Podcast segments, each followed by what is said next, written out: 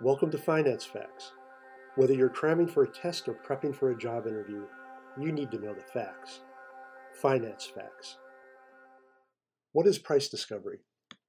Now, price discovery is important because many financial institutions spend significant time and money engaged in this process. But what is it?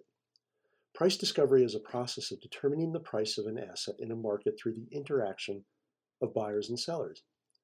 Price discovery is different from asset valuation, which is often largely theoretical. Price discovery involves buyers and sellers agreeing transaction prices for specific assets at specific times.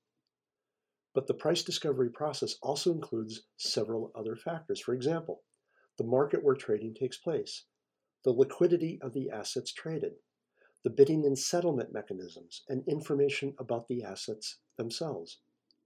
Note a market may have more than one venue where trading takes place. For example, the New York Stock Exchange has a physical location in lower Manhattan, but trades can be executed in dozens of venues or markets globally.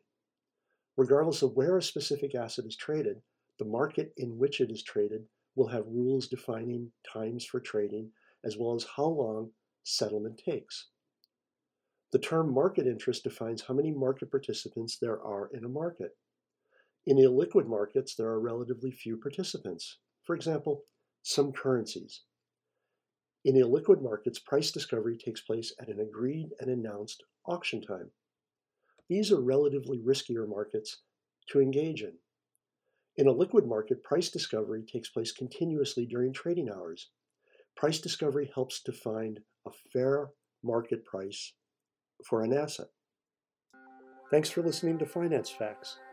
My name is Dave Coker.